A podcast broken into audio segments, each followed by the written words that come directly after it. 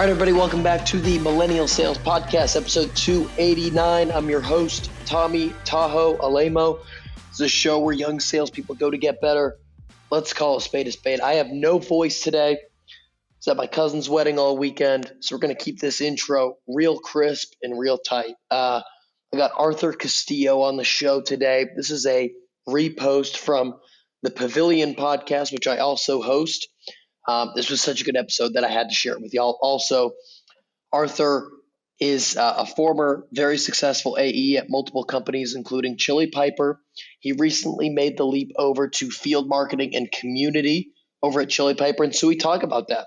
We talk about Arthur's path, how he got into sales, what made him successful, why he launched into the marketing world, and what he just launched, uh, the Revenue Era, which is a community specific for uh, field marketers. Uh, so I think you're really going to enjoy this episode. I love talking to Arthur, and I love hearing about people's different paths that they take. That if you don't necessarily want to follow the SDR to AE to VP of sales kind of normal quote unquote track, there's a lot of people out there doing it differently, like we talked about with Zoe Hartsfield two weeks ago, and like we'll continue to talk about. So, without further ado, let's just get away from my raspy voice and into my conversation with Arthur Castillo. Let's go.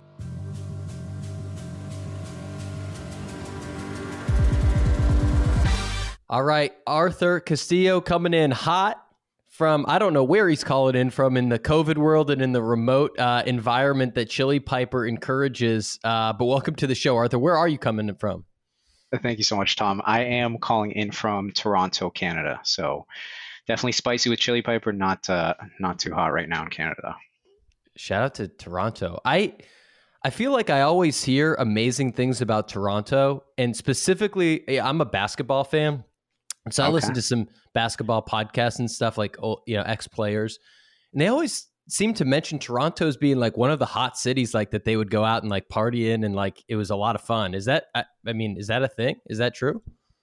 I mean, maybe not now, but it's funny you mention that. I, I've always heard um, Charles Barkley mention like Toronto's my favorite city in North America. And yeah, I've, I've noticed a lot of NBA players do uh, tend to gravitate towards Toronto, maybe not playing for us. Um, yeah, yeah, well, that. Yeah, still. That. I mean, Kawhi he got he brought us a championship, but uh, left right away. So I don't know if it was the cold or whatnot, but yeah, it's a it's a great city, man. And have, have you ever been yourself? No, I, I haven't. I went to uh, Quebec once on like a field trip in middle school, but that's the only time I've been to Canada. So it's it's uh, I got to check it out more. Yeah, man. Next time you're uh, next time you're here, you got a you got a place to stay. I love it. Um, well, we got a lot of a lot of good stuff to get into.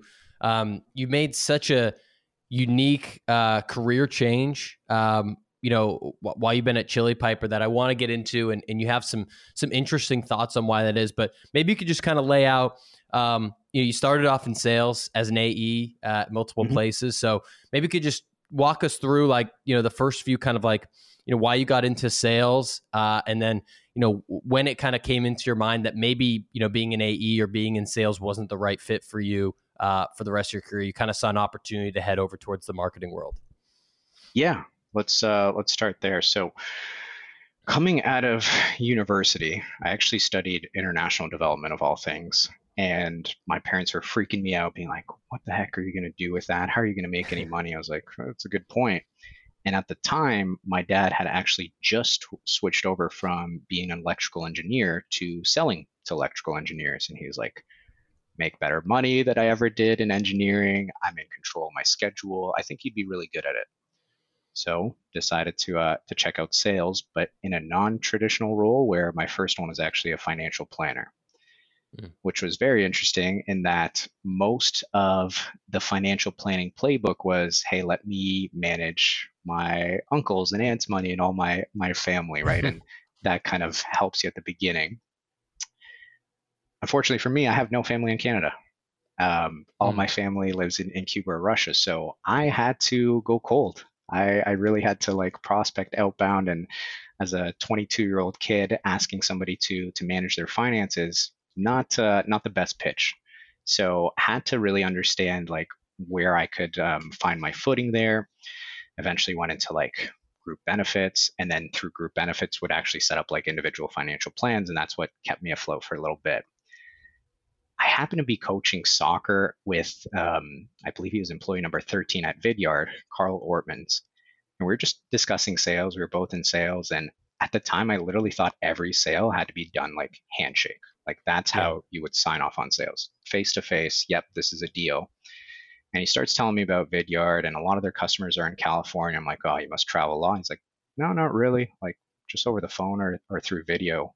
It's like that's how you close deals. It, it literally blew my mind, and that was kind of my my first introduction into tech. So I think it was like three months after I, I got my first role as an SDR. Quickly climbed the ranks, um, and yeah, have really been an AE ever since. Have have worked at a couple of these tech companies. Um, and that's kind of kind of what got me into sales. But yeah, really, probably like most people, just trying to trying to find their footing, not really sure how what they studied in university was going to apply to the real world and and did have a lot of debt that I wanted to pay off. So figured that was a, a good place to start in sales.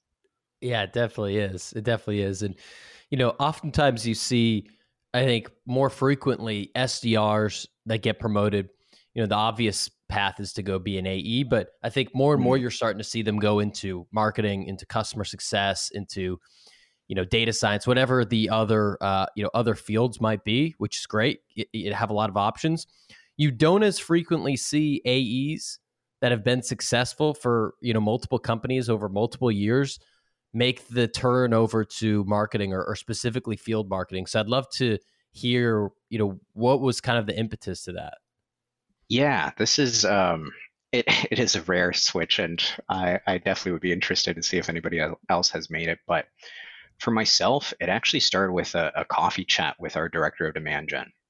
So we have this at Chili Piper where I think every week or every two weeks we just get matched up with somebody new. I got matched up with her. And I remember at the time thinking like, oh, this is great. I think her LinkedIn was getting a lot more traction. I wanted to do a little bit more on LinkedIn. And I was like, I'm gonna ask her like all these questions, understand her her marketing plan, her playbook, all of this. And we hop on and it's the complete opposite. She wants to understand how I'm doing LinkedIn because she thinks I'm killing it. So mm. I was hmm. like, okay, this is this is interesting. So we kind of went back and forth, geeked out, and she realized I had a huge passion for marketing. I was like, oh yeah, like outside of nine to five, like this is stuff I would love to study, go on podcasts, um, or listen to podcasts around marketing and things like that. But never really thought that my skill set would be transferable to marketing.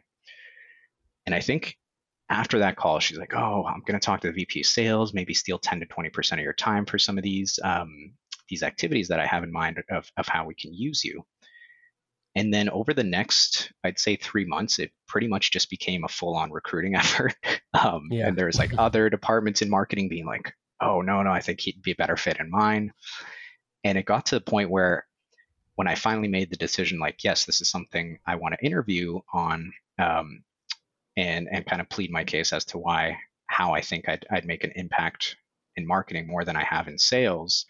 Um, our CEO, by the time we, we we talked, he was like, "Okay, so I don't know if you know this, but literally every marketing position that we have open, your name has been brought up. Like, what do you want to do?" so it was. Um, That's good internal branding right there. Seriously, right? Yeah, it was it was cool. Other people were were fighting on my behalf, and and it was interesting too because I I was still at this stage where I was like, why are they so sure I'm going to be a good marketer? Like I I think I've proven myself out in sales. Um, fun fact that I haven't shared with a lot of people. I in my last month transitioning from from sales to marketing, I almost broke the monthly MRR record for close one revenue. So that was that was a pretty cool sign off. That was my last uh, quota month. Drop. Yeah, but um, yeah, it, it, just felt like they they saw something in me and clearly what I was doing on LinkedIn, and they said, okay, I think we can use your skill set here in marketing. Um, but we didn't really know what department it was going to be in, and they knew I was like pretty active on social and in these communities. And as luck would have it, um, the only guy I saw posting about field marketing was Nick Bennett.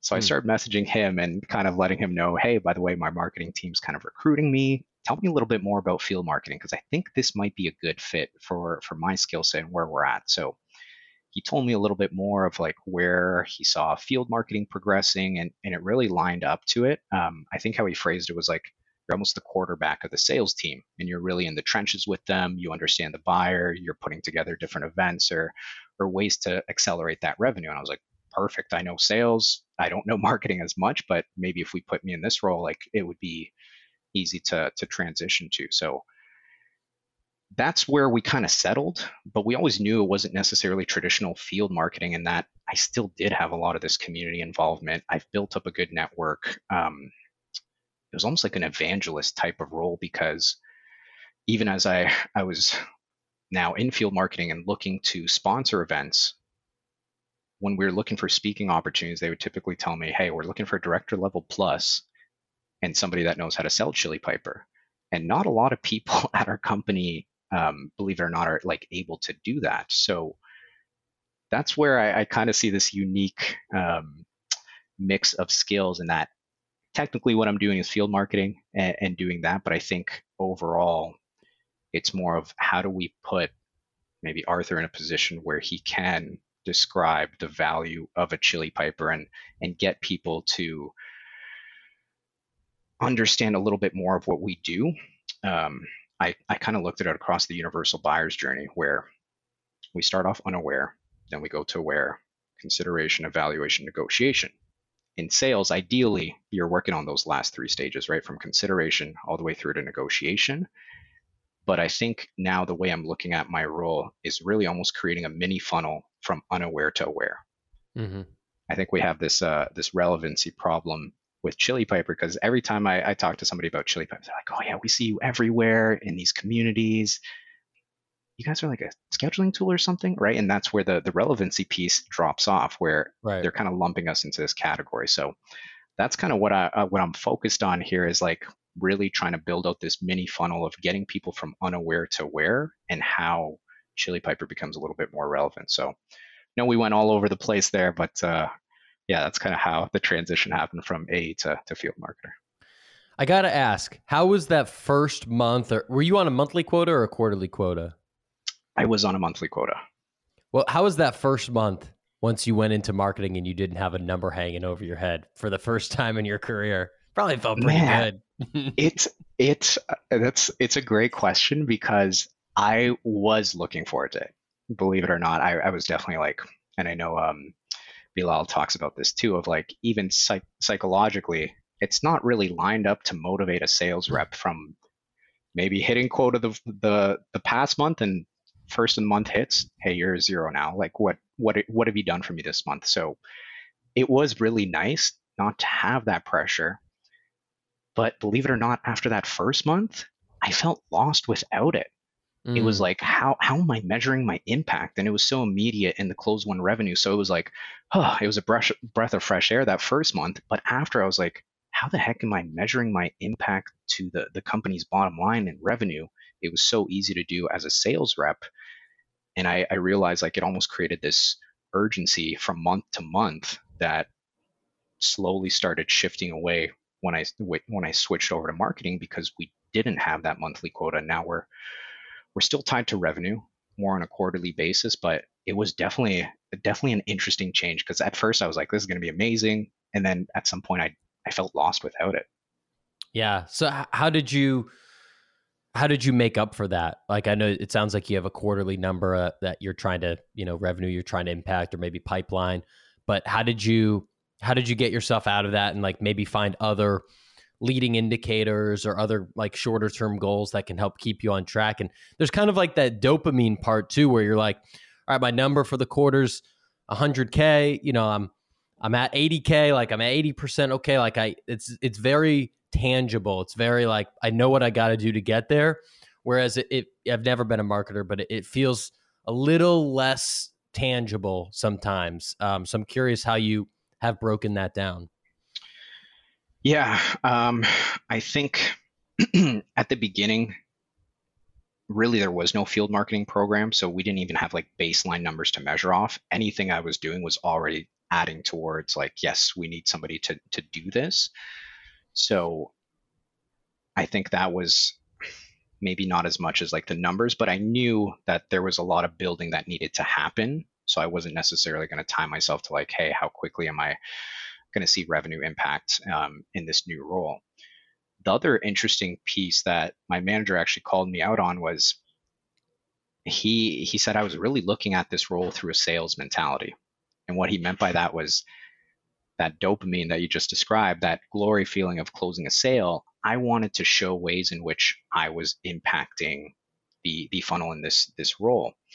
So I would try and like take credit for like, hey, yeah, that was my deal. Like I sourced that, this and that. And he's like, that's good that you're doing it, but you have to start thinking about your role a little differently. Your role is really to find out what works and test a bunch of these different things. And once you find that, you pass it off to the right team for them to really go on and you're on to that next project. So it's mm-hmm. not about, hey, look at the impact Arthur's making. It's, hey, he found something. How do I quickly scale this to, to the next team, whether it's SDRs or product feedback or whatever that is. So it's uh it's been an interesting change, man. I feel like really now I think it's month seven or eight. I'm I'm slowly starting to come into my role. Um, I guess there is a ramping period. I, I was curious about that too because I knew what sales ramp looked like, but I'm like, how do I know when I've officially ramped in marketing? And I don't know what it is, but at some point I just started feeling a little bit more confident in in maybe calling myself a marketer and making these decisions. Whereas before I was like, I have no idea what I'm doing. Um, so to answer your question, I think it was like more of an internal feeling. Um, over time, once we built out that playbook, I knew really what um, my money making activities were and really where I should where I could make the biggest difference and impact on that top of funnel, bottom of funnel um, pipeline for Chili Piper, and that's what I'm starting to like measure against. So it's more of these mm-hmm. bigger bets that we're placing, in-person dinners, um, creating a, this funnel between unaware to aware and driving mm. people to that. That I guess are more or less my north stars now in field marketing. Yeah, I'd love to hear you talk a little bit more um, for people that are either in this role or considering this role. Yeah, first of all, I feel like I'm pretty uh, oblivious, but it, it feels like uh, you know companies that I used to sell to. I used to sell to marketers um, that mm-hmm. were in like the hardware or like more legacy, like security type of companies. Like they always had field marketing, and it doesn't feel like a lot of SaaS companies do, or maybe SaaS startups do. And so maybe someone's hearing this and saying, "Oh shoot, like we could do this." Um, and if that's the case, like I, I'm curious if you could share any any any of like the the past plays that you've ran or some of the first things that you you tried, whether they worked or didn't, um, that helped to to drive pipeline, like some of those A/B tests that you've done. Yeah, I think at the beginning, um, we we kind of made the bet that we didn't have a big enough audience to really host a lot of our own events or um, webinars and things like that. So a lot of what I did, and this is now I'm starting to realize this is probably what they had planned the whole time, was using my community relationships and and activating those communities or using my sales skills to actually establish co-marketing initiatives with other companies that we thought had a similar ICP and we could go to market with. So a lot of the seven eight months that I've been been working here so far um, has been almost in a sense networking because what I mm. realize is like I don't want to put myself up on stage every single time. That's going to be boring. I also don't want to create events in that we're just talking about how great Chili Piper is and check out this feature here and there. I wanted to really address a problem and say this is what we're seeing in the industry. This is the status quo. This is how people are handling it today. And this is a potentially better way of how we could do that. And ideally, rather than us say it and say, hey, we're Chili Piper employees, have our customers say that um, and and talk about the problems they were they were having before Chili Piper and maybe what that looks like now and what they're able to do. So a lot of it was simply like building relationships, which helped a lot with that sales skill set, right? Of like, I'm not afraid to reach out to someone and say, hey, by the way, I'm seeing alignment here. Like, would love to discuss co-marketing initiatives. And that's something I, I've noticed here in marketing is like marketers love that. Like they are so down to hop on a call and be like, yeah, let's brainstorm and like think of this idea. That's funny. You like reached out to me. I was thinking about Chili Piper in this way. I yeah. want to share with you something. So they're very collaborative, but I think it's maybe taking that first step and saying, "Hey, by the way, I love what you're doing. I would like love to do something here with you." And maybe that's the the prospecting skills, right, from sales. That yeah. to me, it's it's like second nature. But I know in speaking with other marketers, they're like, "How do you just approach people like that? Like, what what do I have to offer?" And to me, it's like, asking you shall receive. The worst they can say is no, right? Or like ignore you. Cool, I'm on to the next partner that I think could be a good fit. So that's more philosophically of like what we're doing. Um, I think in terms of like A/B tests, what we try to understand is we've done a lot of community work, um, a lot of sponsored events. Could we identify out of all of these communities where we believe Chili Piper's ICP fits, um, and how much kind of revenue are we extracting from that community? So it's almost like let's try a bunch of these things up until now to really hone in on okay, it seems our our target buyer really sits in these three communities. How do we do more with those three communities compared to maybe some of the other initiatives we've we've invested in? Mm. So in it also helps that you are in sales and you you know the ICP, you know who you're selling to, you know who the users are, um, and you know, you know if you're an AE, you might go like a lot of AEs go to the same communities, right? They go to the same, uh, you know, they're in the same Slack groups. They yeah. go to the same, you know, Thursday night sales or whatever. They listen to the same podcasts for the most part, um, and they know who like the major thought leaders are. Like everyone, you know, everyone, every salesperson follows, you know, Morgan Ingram and John Barrows and SaaS. Like that's just a, you know, yeah. no one doesn't. So, um, being an AE probably gave you a little bit of a head start um, in saying, hey, that's who Chili Piper's users are you know the you know the the buyers probably the vp of sales or whomever it might be and you know who that is and you know where they live and and that probably gives you a bit of a head start to get in there um, you mentioned earlier that you know there's kind of like i forget the terms you use but there's like the unaware to aware or mm-hmm. whatever mm-hmm. exactly that funnel and that when people hear chili piper because you are everywhere like I, I see you similarly to like what people say about you know gong is like yeah. i just see you guys freaking everywhere and i i, I feel like that is the same with you whenever i go on linkedin. Um, for people that maybe have seen you uh, and don't maybe know what chili piper does do you want to just maybe give us a quick like rundown of of what exactly the problems that you solve are? Yeah yeah and i actually want to circle back to what you said like the ideal buyer is vp sales. Um, i think this is what we went to market with thinking mm-hmm. sales was our buyer and over time, we realized they, they weren't maybe as open to the idea. So, hmm. what had started, what we noticed when we were approaching sales leaders is they would look at their outbound and inbound pipelines, but relative to each other. So, on outbound, maybe they were converting 1% to 3%. In inbound, they were converting at 40%. And they were saying, yeah, compared to outbound, this is way better. But this is really the biggest issue that I think Chili Piper solves in that, okay, that's only 40% of the people that have literally raised their hands and said, Yes, I want a demo or I want to speak to sales. You're missing out on 50 to 60% of people that raise their hand. They never right. get to that first meeting. So we thought sales wanted to solve this problem. But again, I think that relative how they looked at the inbound and what they were converting at compared to outbound, they were happy with it.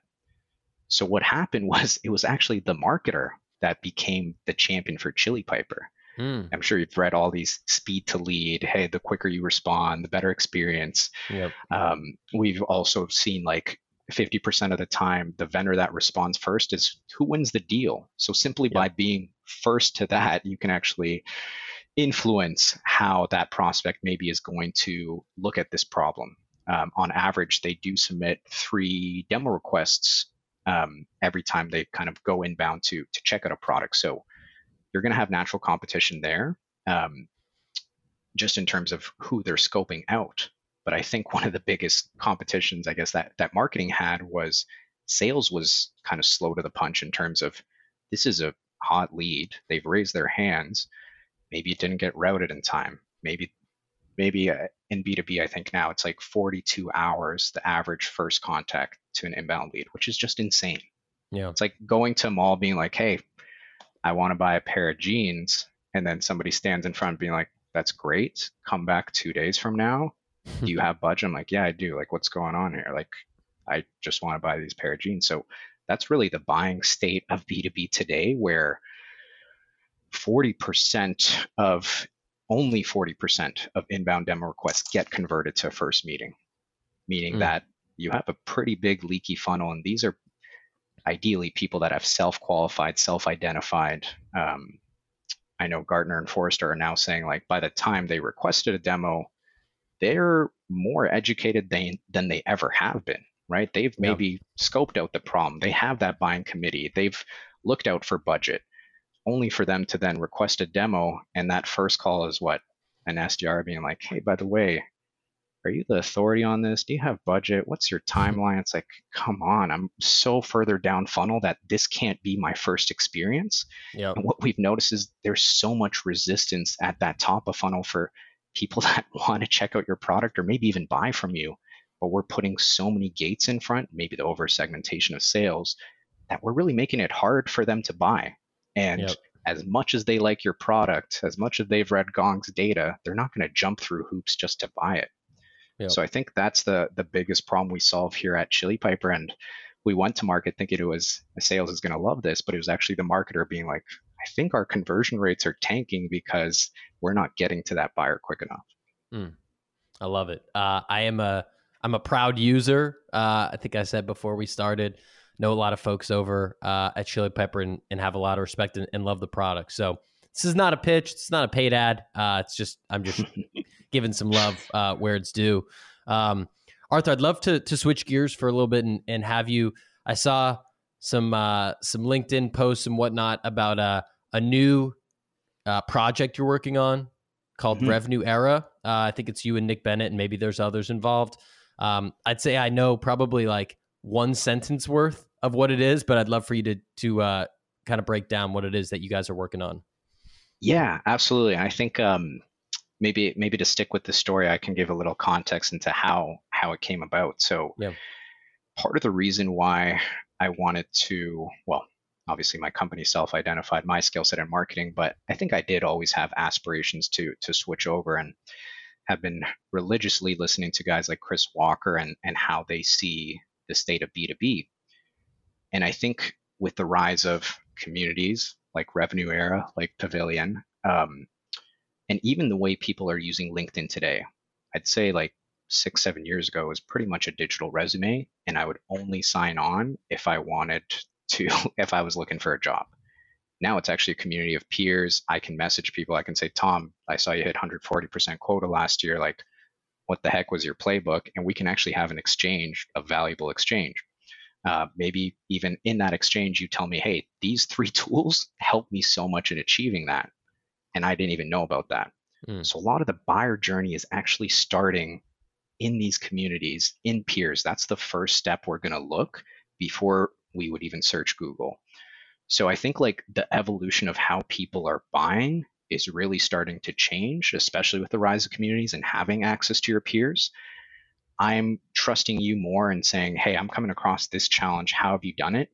From there, I'm getting my short list moving into it. So I noticed this and I thought, okay, in five years' time as a sales rep, if these conversations are going to be going on in communities amongst peers, how do I somehow bring value to that rather than being like, oh, we solved that problem at Chili Piper? How do I say, hey, that's really interesting. I know somebody else that came across that, and I'm just becoming a valued member. And I realized if that's how people are now starting to look at solving problems, I can't, outbound isn't going to be as effective. We've seen the declining rates of outbound as well. And I think eventually we're going to get to a point where, like, I don't want to say it, it, it's never going to work, but a sales team is pretty expensive to manage, right? And we really do have to look at like, okay, if we're investing more in that, what's the what's the outcome?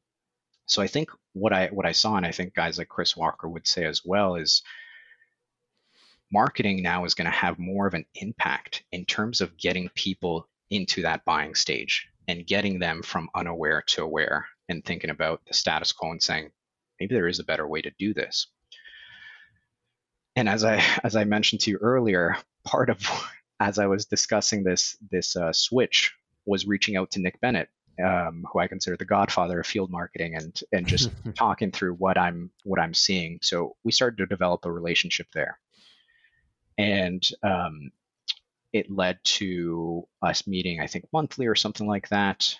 And, and we would always talk about kind of what we're talking about here the rise of communities. Nick happened to have a monthly field marketing meetup that was so useful to me in like those initial months of like, what the heck are other field marketers working on? And he happened to mention to me that the person he he was working on it with, they got a job for like a VC company and they no longer can help out with that. So I'm starting to think, okay, there's there's an opportunity there. And um, we were just talking about like communities and personal brands and how to monetize that. And, and we got to a point where like, man, we know there's his field marketing meetup wasn't necessarily there. There's another field marketing um, Slack group that apparently even the founders weren't actively engaged in. Mm-hmm.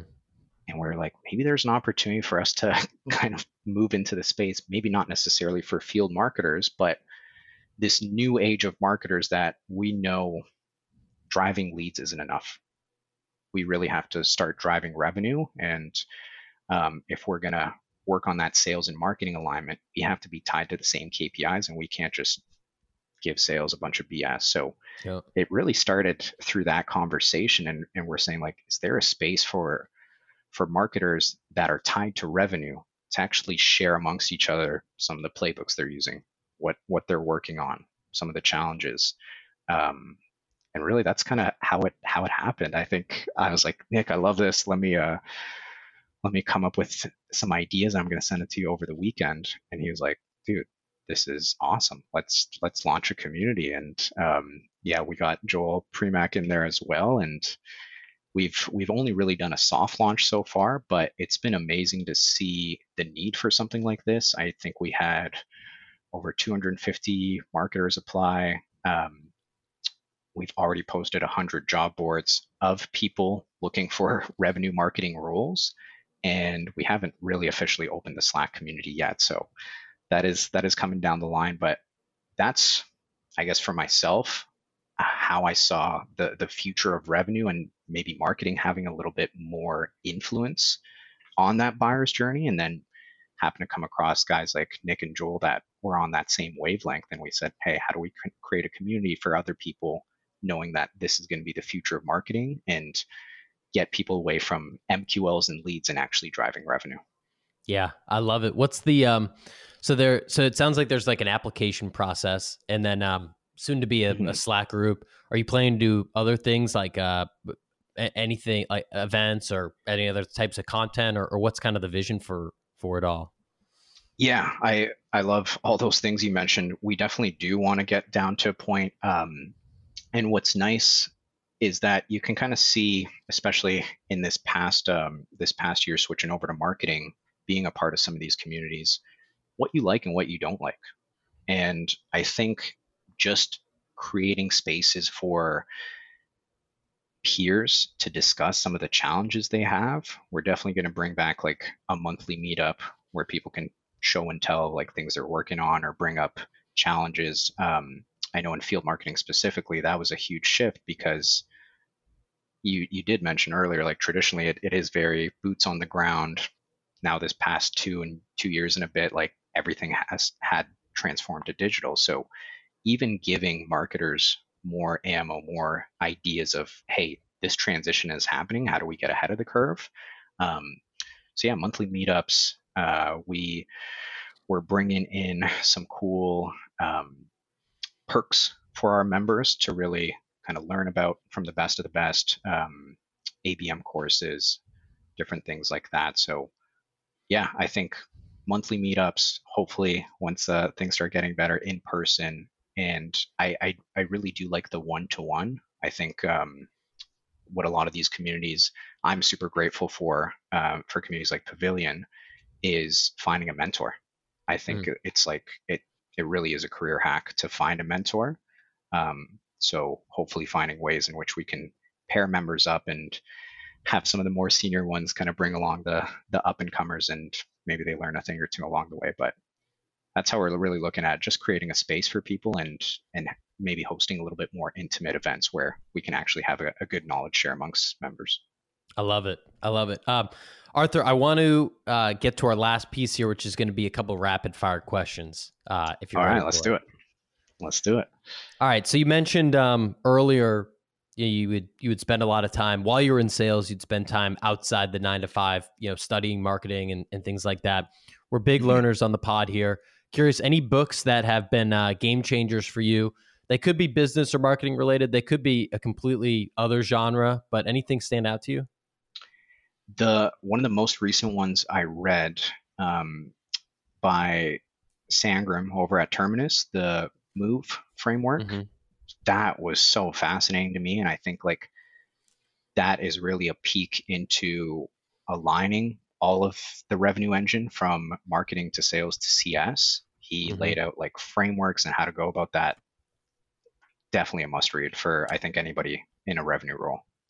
Love it. He puts out great. I mean, he's been a, a thought leader for a long time over there. Um, yeah, yeah, that's a great one. How about um, podcasts, YouTube, people you follow on LinkedIn, newsletters, whatever you like, eh, whatever I guess format you like to learn in outside of books. Like any uh, people or, or uh, things stand out from there. Yeah, um, I think the guy that I really am making a ton of time to love the insights, try to attend his Tuesday night demand gen live and listen to his podcast is Chris Walker. I I really do believe he's probably the the best in the game right now when it comes to marketing and and getting a lot of these companies to think differently. Um, he he was a pretty big inspiration in how I was looking at the sales to to marketing switch and understanding that hey, marketing can actually have more of an impact than than people realize. Um, so yeah, cannot recommend him enough. Awesome. What's going on in the Arthur Castillo headphones on Spotify or Apple Music or wherever you listen to tunes? What's playing? Dude, um, I'll tell you what I was kind of listening to get pumped up for this. I was listening to You and Me by Flume. I don't know, like I it's an older song, but I was just like, man, really vibing to it. Um, huge fan of J. Cole. I think anything J. Cole oh, touches yeah. is just incredible. Um, yeah, so those are those are the couple things that come to mind. Did you see the the mini? Speaking of marketing, did you see the mini like documentary that he put out before his last album? No, dude, are you kidding what? me? I'm gonna. I have to go check it out like right so after this. Then it's like uh, I don't. It's short. It's like 20 minutes maybe on YouTube, and uh, it's like it shows you know the process of him writing the album. You know where he's oh, like kind of he feels like he's in a rut, and then he's like you know he's down you know uh, in the studio at his house, and he's shooting hoops because he was a big basketball player. So it's like mm-hmm. got all this stuff. It's it's great. It it like it was kind of like a pump up if you're uh if you're into any sort of like creative work, it was uh, yeah. I really enjoyed it. Oh man, definitely gonna add it. I have to watch it today, so thank you for recommending that. you got to check that one out. Um, all right, cool. So we got those mapped out. What's your number one uh, networking tip? Number one networking tip is ask and you shall receive. I don't think mm. people have even understood the power of LinkedIn. I've spoken to authors of books I read, and I never would have thought I, I would have like a one-to-one conversation. In fact, I'm now that I'm in marketing, I'm potentially even looking to do business with them. So I think it's always so fascinating to me, um, an up and comer in the industry, if you will, of like when I reach out to these people, how available they're making themselves to be, and they really do want to help um, help you out. So I think people really put a huge barrier in saying like, why why would that person ever talk to me, or why would they even respond? I'm just getting started on LinkedIn. Maybe I have 500 followers, like I'm a nobody. But I think if you surround yourself with the right people um, and you make it clear as to why you're reaching out, there's a lot of people out there that that want to help. So ask and you shall receive. Definitely go out and, and message someone, someone you've been meaning to message, and I think you'll be happy happily surprised. Shoot or shoot. There you go. As they say. um, all right, my last question for you, Arthur. Who would you want to see come on the Pavilion podcast next? Oh, that's a good one. Um, I don't want to give a big name because I'm sure they've probably already been on the the list. So I'll try and think of some other up and comers. Um, Ryan Scalera, amazing. I don't know if he's been on the podcast. That guy's crazy good. uh, Jacob Greberwald come to mind. Um, Alexine Mudawar, mm-hmm. founder of Women in Sales and um, strategic AE at Alice. Those are all people that I learned a ton from in sales, and I still continue to learn a ton from in marketing. Um, so I don't know if they've been on the podcast, but I think those would be some awesome guests for you to host. I've had I've had Ryan and Alexine actually on my my podcast, Millennial Sales. Okay. Uh, I don't know Jacob. I don't think any of the three have been on this one though. So those are all all great um, all great recommendations. Um, appreciate it. Uh, you know, I had to get you on that referral uh, at the end of this. um, of course, of course. So, I, Arthur, I appreciate you coming on. Uh, excited to hear about everything that's going on uh, with you, with Chili Piper, with Revenue Era. Uh, if folks want to learn more about all the different stuff that you've got cooking, what's the best place uh, for them to do that?